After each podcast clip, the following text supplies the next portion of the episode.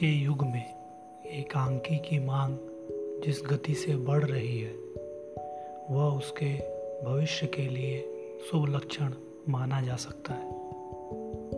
केवल पढ़ने के लिए ही नहीं, खेलने के लिए भी एकांकी का प्रसार बढ़ रहा है। और इस प्रसार के कारण हिंदी रंगमंच में नव निर्माण की आवाज़ भी उठ रही है। स्कूल और कॉलेज की सीमित परिधि से निकलकर एकांकी देहात के मुक्त प्रांगण में पहुँच गया है। बिहार के श्री जगदीश चंद्र माथुर उधर के देहातों में लोक रंगमंच तैयार कर रहे हैं। उन्होंने कुछ घुमंतु नाट्य मंडलियों की भी स्थापना की है। रेडियो ने एकांकी के प्रसार को गति दी है। एकांकी का इतिहास पुराना न होकर भी नया नहीं है। यद्यपि 20 वर्ष पहले आधुनिक एकांकी को हिंदी में कोई नहीं जानता था तो भी उस काल में लिखे जाने वाले प्रश्नों को एकांकी न सही, इनका पूर्वज तो माना ही जा सकता है। यही नहीं इस परंपरा को बड़ी सरलता से संस्कृत के नाटक साहित्य तक ले जाया जा सकता है। और गोष्ठी, काव्य, अंक आदि को एकांकी के विभिन्न रूप स्वीकार करने में किसी को कोई आपत्ति नहीं हो सकती। महाकवि भाष के उद्भंग और नीलकंठ के कल्याण सौगंधिक से सभी परिचित हैं। लेकिन भारतेंदु काल में एकांकी के नाम पर जो कुछ सामग्री मिलती है, उसमें आधुनिक एकांकी के तत्वों का अभाव है। उसकी चर्चा करने से पूर्व, उस काल के संपूर्ण नाट्य साहित्य पर एक विहंगम दृष्टि डाल लेना उचित होगा। संस्कृत के नाटक साहित्य के बहुत समृद्ध होने पर भी हिंदी ने उससे लाभ नहीं उठाया। इसके कई कारण थे। एक तो नाट्य साहित्य के पनपने के लिए जिस शांति और उत्साह की आवश्यकता होती है, लड़ाई झगड़ों के कारण उसका यहाँ अभाव था। दूसरे, हिंदी में गद्य का विकास बहुत देर से हुआ। तीसरा कारण भी कम महत्वपूर्ण नहीं है। मुसलमानों में मूर्ति पूजा और अनुकरण का निषेध है। इसीलिए उनसे संपर्क होने पर इस कला को कोई प्रोत्साहन नहीं मिला। इन सब कारणों से भारतेंदु हरीशचंद्र से पहले हिंदी में नाटकों का प्रायः अभाव ही है। जो नाटक मिलते हैं, उनमें अधिकतर अनुवाद हैं। भारतेंदु बहुमुखी प्रतिभा वाले व्यक्ति थे। उन्होंने जहाँ युग पर अपना प्रभाव डाला, वहाँ युग की नई प्रवृत्तियों को, वहाँ युग की नई प्रवृत्तियों से पूरा पूरा लाभ उठाया। उनके काल तक भारत अंग्रेज़ों के संपर्क में आ चुका था और वह अंग्रेज़ी नाटक से अपरिचित नहीं रहा था। बंगाल पर तो उनकी छाप पूरे तौर पर पड़ चुकी थी। भारतेंदु, अंग्रेज़ी, बांग्ला, संस्कृत तीनों भाषाओं को जानते थे। इसीलिए उनके नाटकों में जहाँ प्राचीनता है, वहाँ नवयुग का प्रभाव भी। श्रृंगार, हास्य और कौतुक के समाज, कौतुक के साथ समाज सुधार देशभक्ति का भी आदर्श है। इस काल के नाट्य साहित्य में कई मौलिक परिवर्तन हुए।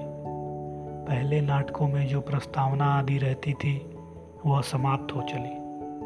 नाटककार पौराणिक विषयों को छोड़कर सामाजिक विषयों पर नाटक लिखने लगे। ऐतिहासिक नाटकों की नींव भी इसी काल में पड़ी। गद्य का प्रयोग बढ़ गया और हास्य तथा व्यंग की मात्रा भी अधिक रही। भारतेंदु के बाद महावीर प्रसाद द्विवेदी के काल में अनुवादों की भरमार रही। कुछ मौलिक नाटक भी लिखे गए, परंतु उनमें अधिकतर पेशेवर नाटक कंपनियों के लिए लिखे गए थे। इन नाटकों में साहित्य के स्थान पर लोक रुचि का ध्यान रखा जाता था।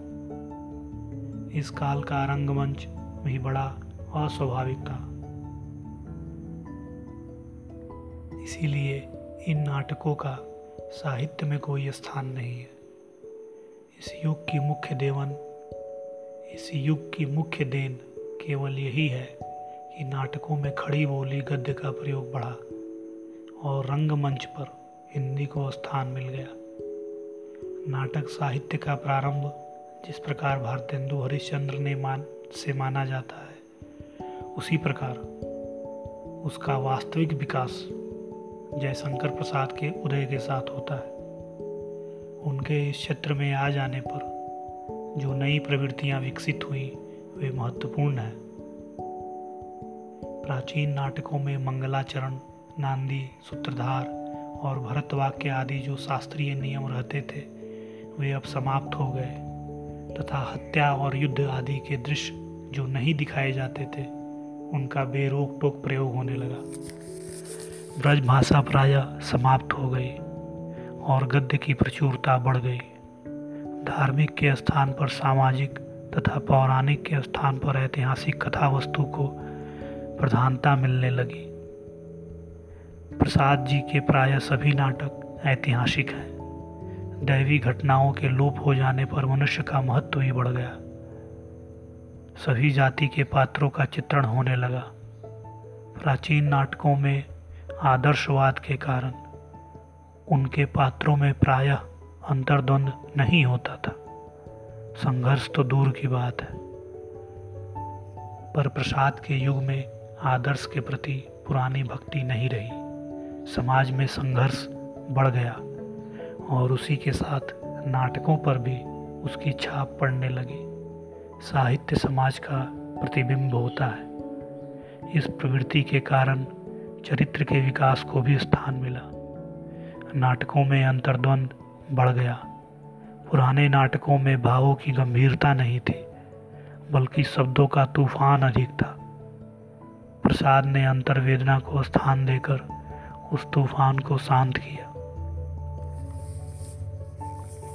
इस प्रकार प्रसाद जी के आते आते विकास को एक मंजिल पूरी हो जाती है। इन्हीं के साथ साथ हम नौ युग में प्रवेश करते हैं। नौ युग पर बर्नार्ड शाह और इब्सन के नाटकों का प्रभाव है। प्रसाद के नाटकों से वे बहुत आगे बढ़ गए हैं। आज के नाटकों में प्रतिदिन जीवन से संबंध रखने वाली समस्याएँ हैं हैं। पात्र भी राजा रानी या विशिष्ट व्यक्ति न होकर समाज के वे दूसरे लोग हैं, जिन्हें हम कल तक छोटा समझते रहे थे। आज का नाटककार अतीत की ओर नहीं देखता, भविष्य की ओर देखता है। वर्तमान युग में फुर्सत कम है और दौड़ धूप अधिक है। नाटक कर इस बात का पूरा प्रभाव पड़ा है। रामायण जैसे महाकाव्यों का युग समाप्त हो चुका है। अब तो मुक्तक यानी फुटकर कविताओं की मांग है।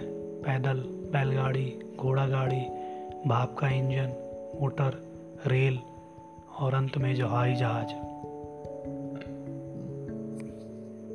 मनुष्य कहाँ से कहाँ तक पहुँच गया? आज वह बहुत थोड़े समय में और बहुत थोड़े शब्दों में बहुत कुछ जान लेना चाहता है। इसलिए उपन्यास के स्थान पर आज कहानी प्रिय है। बड़े नाटक छोटे होते जा रहे हैं। विज्ञान की उन्नति के कारण सिनेमा ने सारी रात के ड्रामे को दो घंटे के चलचित्र में पलट दिया है। इसलिए आज का नाटक अधिक संक्षिप्त और अधिक वास्तविक होता जा रहा है। इसलिए रंगमंच के संकेत पूरे ब्यौरे के साथ दिए जाते हैं। व्यस्त जीवन और संक्षिप्तता से प्रेम के कारण ही इस युग में एकांकी की मांग बढ़ गई। है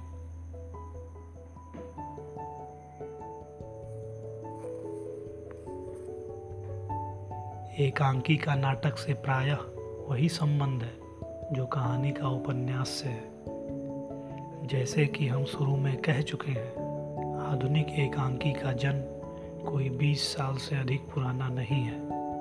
पर किसी न किसी रूप से, पर किसी न किसी रूप में वह संस्कृत काल से चला आता है।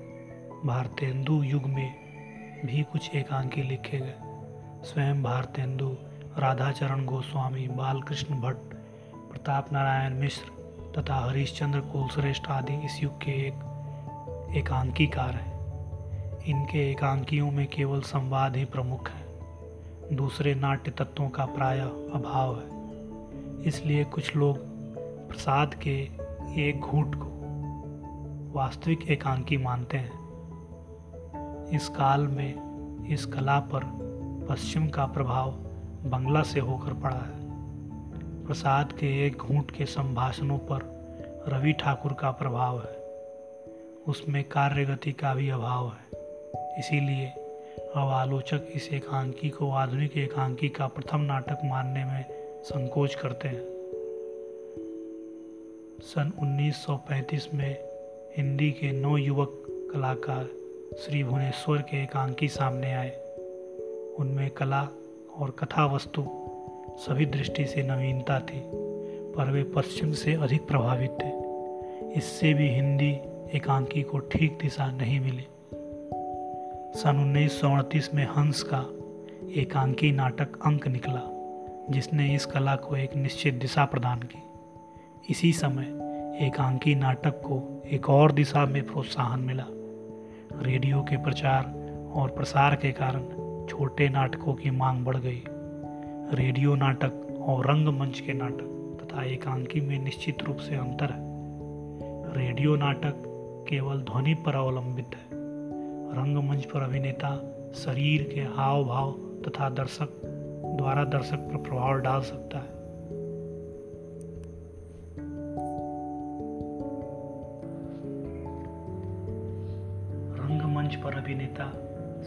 के हाव भाव द्वारा दर्शक पर प्रभाव डाल सकता है।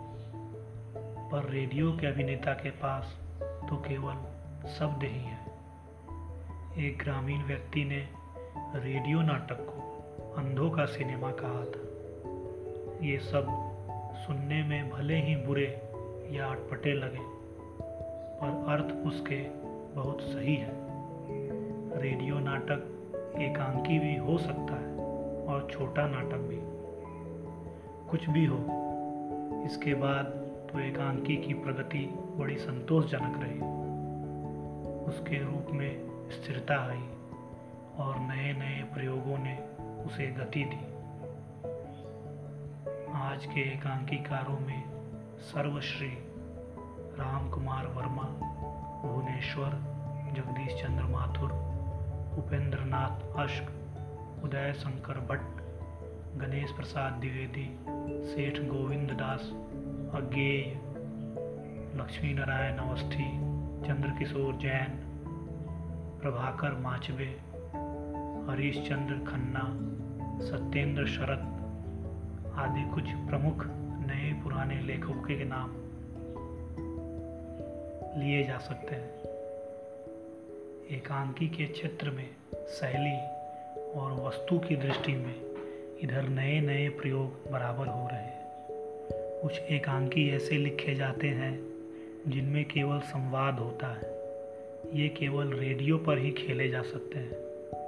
कुछ नाटक केवल पढ़ने के लिए ही लिखे जाते हैं। इधर कुछ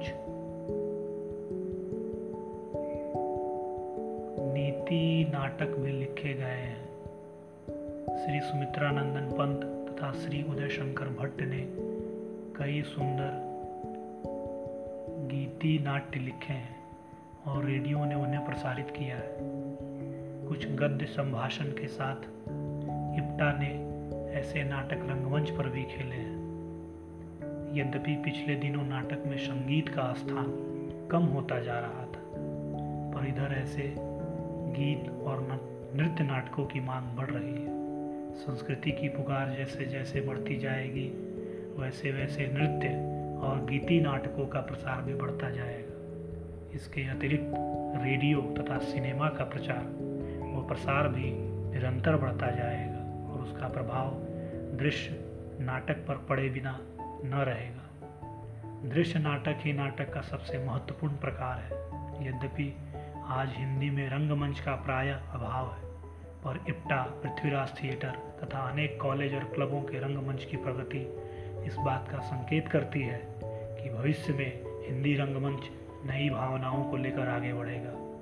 उसमें दर्शक सुनता ही नहीं, देखता भी है। देखता तो सिनेमा में भी है और सिनेमा में व्यक्तिगत संपर्क का अभाव है। रेडियो नाटक के अतिरिक्त आजकल हिंदी में प्रतीकात्मक नाटक, प्रहसन, फैंटेसी, मोनोड्रामा की भी चर्चा है, परंतु अभी इस दिशा में कोई विशेष उल्लेखनीय काम नहीं हुआ है। मोनोड्रामा केवल मात्र सेठ गोविंद दास ने लिखा है। भाव नाट्य की पुरानी परंपरा होने पर भी आज केवल श्री गोविंद वल्लभ पंत तथा श्री उदय शंकर भट्ट ने ही एक दो नाटक लिखे नाट्य विधान की दृष्टि से एकांकी और कहानी में कोई अंतर नहीं है। उद्घाटन, विकास, चरमोत्कर्ष और अंत, ये चारों भाग एकांकी के लिए भी माने जाते हैं। परंतु हमारे विचार में किसी भी कला के नियमों में परंतु हमारे विचार से किसी भी कला को नियमों नियमों में नहीं जकड़ा जा सकता है। हाँ आधुनिक एकांकी का सबसे बड़ा गुण संकलन है। संकलन त्रय का अर्थ है समय, स्थान और कार्य गति की एकता। आज का एकांकी उतने ही समय में खेला जा सकता है जितने में उसकी घटना वास्तविक जीवन में घटती है। घटनाओं के समय में भी अंतर नहीं होता और न स्थान परिवर्तन होता है। अर्थात घटना एक ही स्थान और एक ही समय पर घटनी चाहिए। यह नहीं कि एक दृश्य आज का हो और दूसरा एक वर्ष बाद का। एक स्थान दिल्ली का हो और दूसरा कलकत्ते का। श्री अस्क के शब्दों में। सफल एकांकी में रंग संकेत, स्पष्ट कार्य गति क्षिप्र अभिनय सुंदर, संवाद चुस्त और चुटीले, चरित्र चित्रण यथार्थ तथा मनोवैज्ञानिक और अवसर के अनुसार प्रकाश अथवा छाया का प्रयोग होना चाहिए। प्राचीन और नवीन एकांकी में जो अंतर है, उनमें कुछ ये हैं। पहला, आज के एकांकी, आज के एकांकी में जटिल नियमों की भरमार नहीं है। विज्ञान की प्रगति और खुली हवा में खेले जाने वाले नाटकों के प्रचार के कारण आज के एकांकी में रंगमंच के विस्तृत संकेत दिए जाते हैं। आज के एकांकी में प्रस्तावना, मंगलाचरण और नांदी की आवश्यकता नहीं है। आज के एकांकी में पात्रों व रसों का कोई स्पंदन नहीं है। देवता और अलौकिक घटनाओं में, अलौकिक घटनाओं का इससे कोई स्थान नहीं है। आज का एकांकी जीवन के अधिक समीप है। यथार्थता, मनोवैज्ञानिक सत्य और अंतर्द्वंद का उसमें पूरा समावेश है। आज का एकांकी मात्र राजा महाराजाओं के मनोरंजन का साधन नहीं है। वह जनता का मनोरंजन करता है, और मनोरंजन ही नहीं, वह उसके जीवन के विकसित होने पर भी, होने में भी पूरी सहायता करता है। व्यक्ति से अधिक वह समाज का है, खोखली विलासिता से अब उसका कोई संबंध नहीं। आज का एकांकी संसार को सामाजिक और राजनीतिक उथल पुथल के कारण समस्या मूलक अधिक होता जा रहा है। लेकिन वादों की विभिन्नता और अस्थिरता के कारण वह प्रचारात्मक भी हो चला है। यह अव्यवस्थ, अस्वस्थता का लक्षण है। परंतु साथ ही हमें यह विश्वास भी होता है कि जीवन के निकटतर होने के कारण वह साहित्य को नई दृष्टि दे सकेगा। इस प्रकार आज का एकांकी साहित्य समूचे जिन जनजीवन को समेटने, समेटता हुआ तीव्र गति से आगे बढ़ रहा है। रेडियो, सिनेमा और रंगमंच तीनों क्षेत्रों में उसकी प्रगति अक्षुण्ण है। नाट्य कला का सबसे बड़ा नाट्य कला सबसे बड़ी सामाजिक कला है। इसलिए इसका भविष्य किसी भी अवस्था में हो, उज्जवल है। और यह भी निश्चित है कि समाज में जो भी परिवर्तन होंगे, उनकी छाप सबसे पहले इस कला पर पड़ेगी। जहाँ तक प्रस्तुत एकांकी संग्रह का संबंध है इस बात का विशेष ध्यान रखा गया है कि संग्रह सुंदर एकांकियों के साथ साथ हिंदी के प्रतिष्ठित और प्रतिनिधि एकांकीकारों का प्रतिनिधित्व करे। विषय, शैली और विधान की दृष्टि से भी इसको प्रतिनिधि संग्रह बनाने का प्रयत्न किया गया है। इस संग्रह की एक और विशेषता यह है कि इसके सभी एकांकी संकलन त्रय की कसौटी पर खरे उतरने वाले एकांकी हम उन सभी नाटककारों के प्रति आभार प्रकट करते हैं, जिन्होंने कृपा कर अपनी अमूल्य रचनाओं को इस संग्रह में सम्मिलित करने की अनुमति दी। उनके सहयोग के बिना यह संग्रह इतना सुंदर नहीं बन सकता था।